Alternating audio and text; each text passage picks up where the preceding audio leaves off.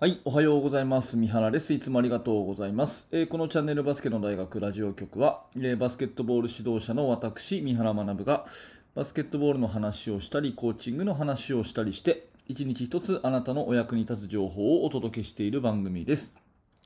はい、えー本日もありがとうございます。10月25日月曜日ですね。えー皆様いかがお過ごしでしょうか、えー本題に入る前に最初にお知らせを一点させてください。えー Amazon Kindle ですね、電子書籍で、出版しました NBA で学ぶ戦術講座第3巻オフェンス編という、えースマホで読める電子書籍があります。えーそちらをですね、明日、えー26日火曜日まで無料で配布をしております。えーぜひこの機会に、えー手に取っていただきたいと思いますので、えーこの放送のですね、えー下の説明欄にリンクがありますので、もしよかったら覗いてみてください。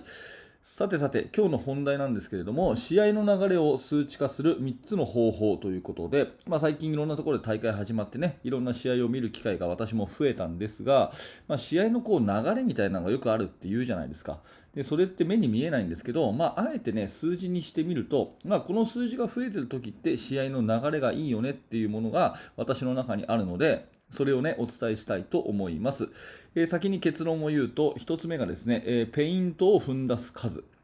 えーペイント、制限区域ですね。ペイントを踏んだ数。えーそれから2つ目はフリースローの数。ねえそして3つ目がスリーポイントシュートを打ってる数ということで、えこの3つがですね、の数が積み上がっていけば、えそれなりに試合の流れというのはいいんじゃないかなというふうに思っております。えー一つずつ見ていきましょう。一つ目がですね、ペイントを踏んでる数ですね。これ絶対絶対重要になります。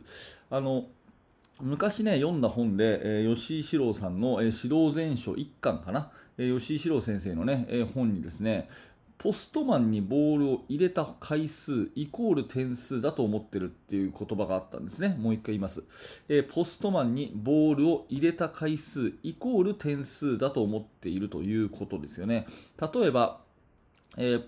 まあ、大きな選手がインサイドでポストアップしてます。でそこにボールを1回入れました。ね、そしたらもう1点だと思うということですね。で、インサイドアウトでもう1回また入れましたと。なったら多分次のシュートは大体決まるので、えーまあ、要するにポストに入れた回数イコール点数と。1試合で80回ポストにボールを入れられたら、多分それは、えー80点のゲームができるって、そんなような考え方ですね。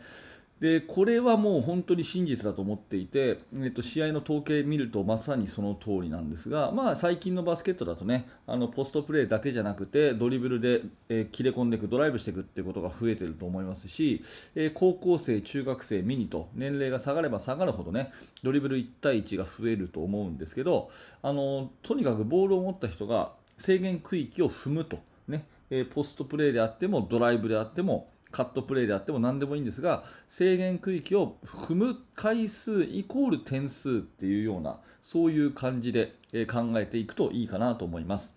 まあ、私がよくね自分のチームで言うのは、えーもうペイントを踏んだ回数イコール点数だぞと。1オフェンスで、えーね、1オフェンスの間に2回、3回ペイントを踏めるようなオフェンスができたら大体シュート入るようなチャンス作れるよっていうことは、まあ、言ってるんですけども、まあ、そういう考え方でいくと試合中流れ悪いなという時は大体ねペイントを踏めていません。なので、えー具体的にどうやってペイントを踏むの踏むのかと。ね、えいうような指示を出すのに役立つそういう数値かなというふうに思っています。ね、一つ目がペイントのタッチ数、ペイントを踏んだ回数ですね。えこれ数えてみてください。えで2つ目が、えっとフリースローの数なんですけど、まあ、これはペイントタッチというところにあのつながってくるんですが当然ねリング下を攻めていけばファールをもらう回数が増えると、ね、でフリースローの回数が増えるというふうになりますのでこれ望ましい流れですよね、え一方でペイントが踏めないということで身体接触がリング下で起きないとなればフリースローがもらえないっていうそういう悪循環に入っていくんで、えーそれをね、えーやっぱりも数値目標としてはフリースローをたくさんもらおうねっていうことになると思います。インサイドにどんどんどんどんねドライブしていったり、えそれからポストアップしていったりっていうことをすると、えインサイドでファールがたくさんもらえて、え結果的にフリースローの数が増えるということですよね。えまあ、1試合でね、高校生のバスケットだったら20本フリースローもらうっていうね、えいうことがあったらあのすごくいいかなと思うので、そこを目標にね、前半10本、後半10本ね、えーのフリースローをもらおうよっていうのをこの辺をねあの目標にやっていけたらいいんじゃないかなというふうに思っています。これが2つ目のフリースローの数ですね。はい、で3つ目がスリーポイントシュートの本数ということで、まあ、これスリーポイントシュートじゃなくていいんですが要するにドライブで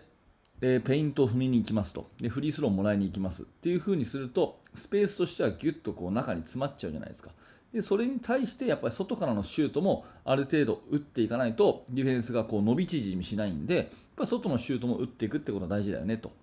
いうことですね、えー、結構よくありがちなのはとにかく中に突っ込んでいって外のシュートをあんまり打たないっていうチームね、まあ、それで全部さ得点にいければいいんだけど、まあ、大体そういう試合をするとですねこうスペースが悪くてぐちゃぐちゃっと潰れていいシュートに行かないとか、あと、まあ、審判やってるとね、よくわかるんですけど、ディフェンスがこう何人か立ってるところに突っ込んでいってもね、それはファールじゃないっていうのが、あそれはオフェンスが突っ込んでるから悪いんでしょみたいなのがどうしてもありますから、やっぱりディフェンスをある程度広げるっていう意味で、えー、スペーシングが大事と。でスペーシングが取れている証拠としてはスリーポイントシュートを打った数が増えてるっていうことですよねだからペイントのタッチの数が増えてフリースローがたくさんもらえてでスリーポイントシュートを打ってる数が増えるってなってくると、うん、これはもう非常に流れとしてはいいのかなというふに思います。はい。でまあ、ここまでがね、えー、本題なんですけれども、まあ、ここで最後補足を1点すると、まあ、これいずれもね、えー、シュートの確率じゃなくてその本数なんですね。シュートというか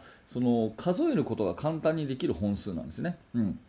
試合中にちょっと確率をすぐ出すっていうのは難しいと思うんですけど、えー、そのペイントを踏めてるかどうかっていうのとかフリースローをもらえたかどうかとかスリーポイントを入ったじゃなくてね打ったかどうかっていうその辺の、えー、回数っていうのは結構こう簡単に把握できるじゃないですかプレイヤーが。や試合しながらねだからプレイヤーが自覚しやすいのかなっていうところで、えー、シュートの確率じゃなくて、まあ、その回数っていうところでなってるんですね、まあ、これがねあのシュート確率とかを考えさせるともちろんそれでもいいとは思うんですけど試合中にとっさにねこううん頭の中で計算するのが難しいと思うんですね、プレイヤーが。だけど、ペイントを踏めてる回数が多いか少ないか、フリースローをたくさんもらえてるかどうか、スリーポイントシュートをたくさん打ててるかどうかっていう、この辺はですね、えー、まあ回数なので直感的にね、わかると思うんで、まあ、プレイヤーがね、その試合中に修正しやすいかなと思います。例えば、えー、フリースローももらえてないから、ちょもうちょっとこうぶつかっていこうぜっていうように、一言、ちょっとした試合の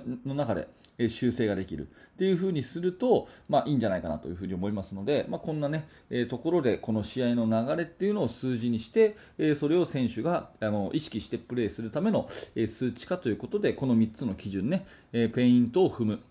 それからフリースローの数を多くもらう、それからスリーポイントシュートを数多く打つっていう、この3つをね、えー、1つこう3本柱にして試合をしてみるといいんじゃないかなというお話です。はい、ありがとうございました。えー、このチャンネルはいつも、えー、バスケットボールの指導者の目線でね、えー、お話をお届けしております。何らか面白かった、興味が持てたという方であれば、えー、ぜひチャンネル登録並びに、ポッドキャストのフォローをよろしくお願いいたします。えそして冒頭申し上げたように、えオフェンス、NBA で学ぶオフェンスという本をプレゼントしてますので、えもしよかったら説明欄から手に入れてください。えそして最後に、えーと無料のメルマガ講座をやっております。バスケットの指導者の方向けにですね、チーム作りのノウハウについて、えー、私からメールをお届けするという無料のサービスになってますので、えー、ぜひこの機会に登録してみてください。はい、えー、最後までありがとうございました。三原学でした。それではまた。